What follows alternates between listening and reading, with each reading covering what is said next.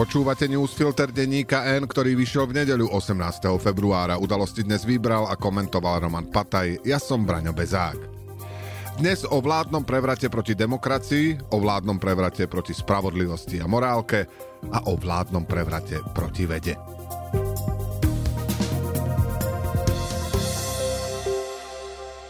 Koalícia Roberta Fica, Petra Pellegriniho a Andreja Danka ďalší týždeň pokračovala v demontáži republiky.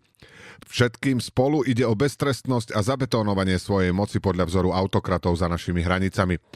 Aby úspeli, sú ochotní pripraviť zákony o ich silu, inštitúcie o dôveryhodnosť a slová o ich význam. Svoje chyby vyčítajú iným a vlastné prehrešky vyhlasujú za cnosti. V priebehu uplynulých dní vo všetkých spomínaných disciplínach padli nové hranice, ktorých prekonanie nás čoraz viac približuje k pomerom v Orbánovom Maďarsku, v niektorých ešte ďalej a v prípade vedy rovno naspäť do stredoveku. Na prvý pohľad viditeľným príznakom je napríklad snaha vymenovať za riaditeľa SIS Pavla Gašpara, teda v skutočnosti jeho otca Tibora, ktorého nosí vytetovaného na predlaktí. Ide o takú očividnú hrozbu pre bezpečnosť demokracie, že aj často formalistická Zuzana Čaputová dáva najavo, že ho nevymenuje, pretože nie je poštárka. Prezidentka tento týždeň skúša zachrániť demokraciu aj tým, že napokon nevetovala zmeny trestného práva, ktoré koalícia pretlačila bez riadneho pripomienkového konania, ale s nechuťou a proti svojej vôli ich podpísala. Znie to ako nezmysel, ale len na prvý pohľad. Ide o jedinú, aspoň ako tak reálnu nádej, ako zabrániť čomu si, čo ešte slovenská demokracia nezažila. Aspoň nie v takej brutálnej podobe, k akej sa schyluje. Vládna koalícia nielenže pretlačila novelu trestného zákona šitú na mieru zločincom a obmedzujúcu práva ich obetí, ale ešte aj veľmi pravdepodobne zvažuje zabrániť ústavnému súdu, aby mal vôbec šancu zastaviť ju, kým nadobudne účinnosť. Napokon Robertovi Ficovi trvalo bezmála týždeň, kým podpísal novelu, čo sa inak deje obratom. Za normálnych okolností nepredstaviteľná vec ale my sme v situácii, keď sa ako najpravdepodobnejšie javí, že Ficová koalícia sa pokúsi kompletne zbúrať systém brzd a protiváh, bez ktorého nemôže existovať žiadna demokracia. Stalo by sa to, keby Smer, Hlas a SNS vyšachovali z hry ústavný súd.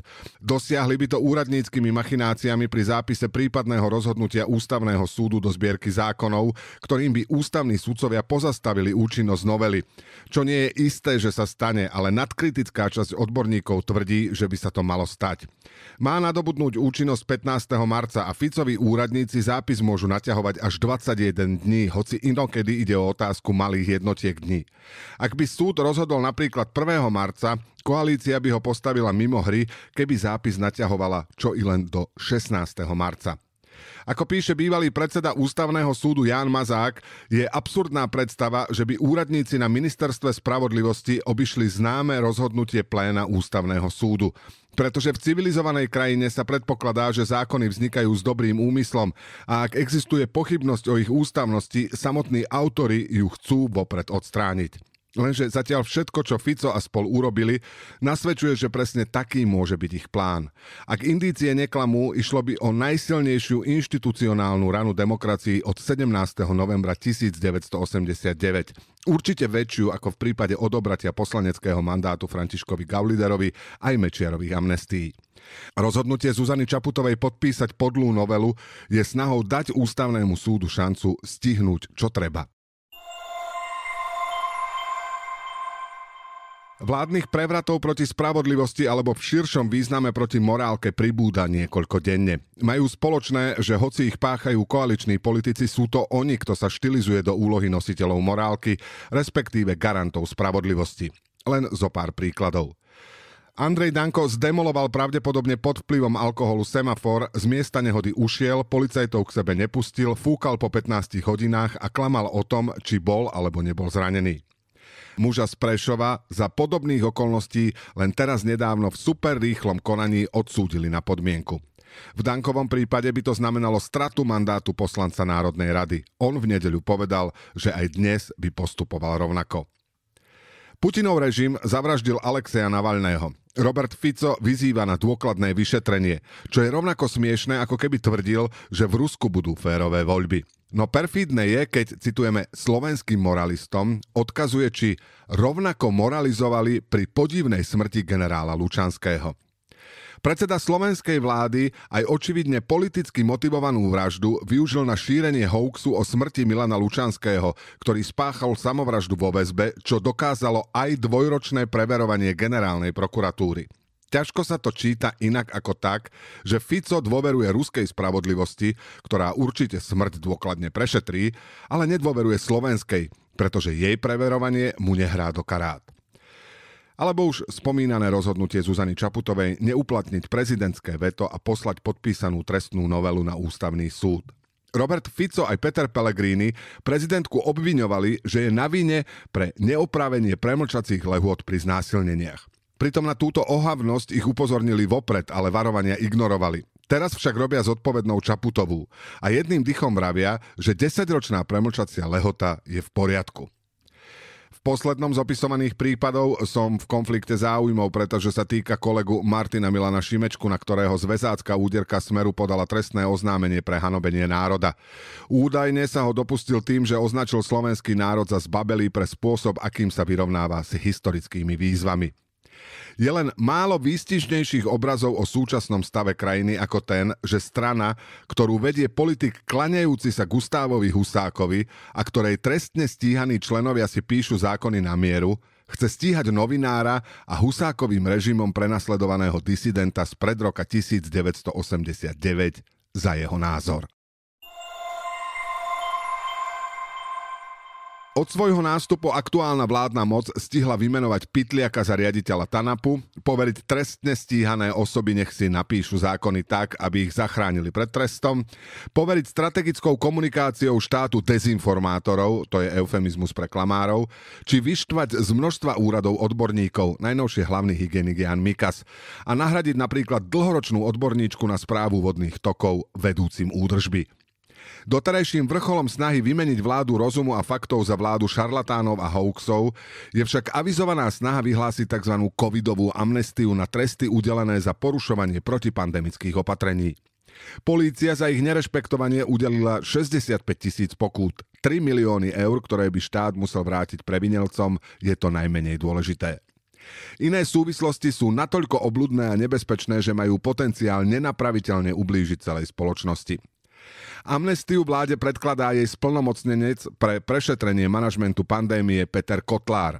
Teda dezinformátor a človek očividne taký nekompetentný, že ešte pred rokom bola absolútne nereálna predstava, že by niekto ako on prešetroval čokoľvek nielen v súvislosti s pandémiou, ale aj v súvislosti s čímkoľvek.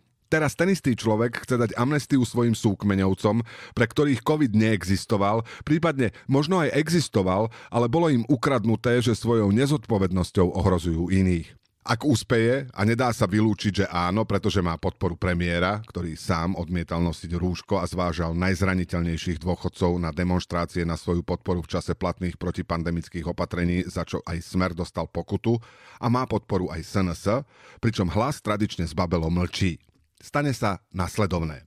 Štát, o ktorom práve táto partia hovorí, že má byť silný, sa ukáže ako slabý a bezbranný z oči voči arogantným občanom. Áno, ide o prejav toho istého, čo vidíme pri zmenách trestného práva. Porušovatelia zákonov budú chránení, ich obete bezbranné. Ľudia, ktorí prispievali k šíreniu vysoko smrteľnej choroby, sa budú cítiť ako hrdinovia a nositelia pravdy. Ľudia, ktorí chránili seba aj iných, dostanú od štátu správu, že ich považuje za hlupákov, pretože sa zbytočne obmedzovali.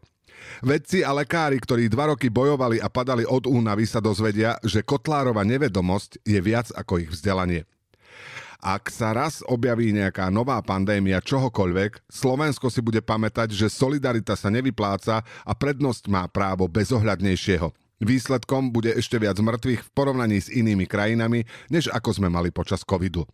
To všetko dohromady robí zo Slovenska slabšiu krajinu nielen dnes, ale aj do budúcnosti. Štát, v ktorom víťazí hlúposť nad vedou, je odsúdený na neúspech.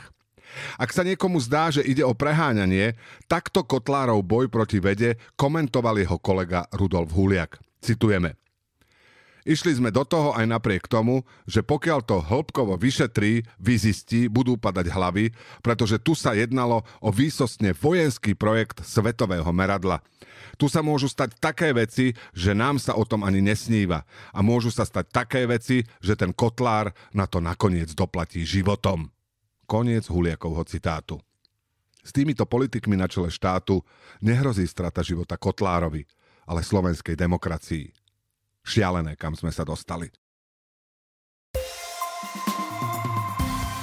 A teraz ešte správy jednou vetou. KDH už v prvom kole prezidentských volieb podporí kandidatúru Ivana Korčoka, oznámil to predseda KDH Milan Majerský po rokovaní rady KDH. Ešte nikdy netrvalo tak dlho, aby do prezidentského paláca dorazil zákon schválený parlamentom, ako v prípade novely trestného zákona, povedala prezidentka Čaputová v Markíze. Takéto zasahovanie do premlčacích lehôd ako v novele trestného zákona nemá obdobu, tvrdí Marian Kiba, poradca prezidentky Zuzany Čaputovej. Premlčacie lehoty, ktoré spätne rušia niektoré trestné stíhania, sú aj s ohľadom na práva poškodených jedným z hlavných dôvodov podania prezidentky na ústavnom súde. Európa musí byť podľa Josepa Borela schopná brániť sa, aby mala politickú váhu. Na Mníchovskej bezpečnostnej konferencii povedal, že európske štáty musia byť schopné rýchlejšie a vo väčšom meradle zbrojne a hospodársky podporiť Ukrajinu, ktorá už takmer dva roky vzdoruje ruskej invázii. Andrej Danko v pondelok navrhne, citujeme, radikálne a tvrdé riešenie na zmenu vedenia RTVS, povedal v teatri. Na považí dokončujú ďalšiu zbraň Made in Slovakia. Je to samohybný mínomec s dostrelom 9 km. Kaliňák ho označuje za dielo zlatých slovenských rúk a sľubuje exportný úspech. Podvozky dodá zbrojár Strnat.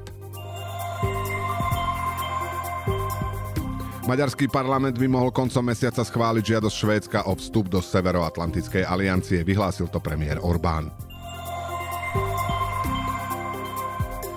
Udalosti do dnešného newsfiltra vybral a komentoval Roman Pataj. Do počutia zajtra.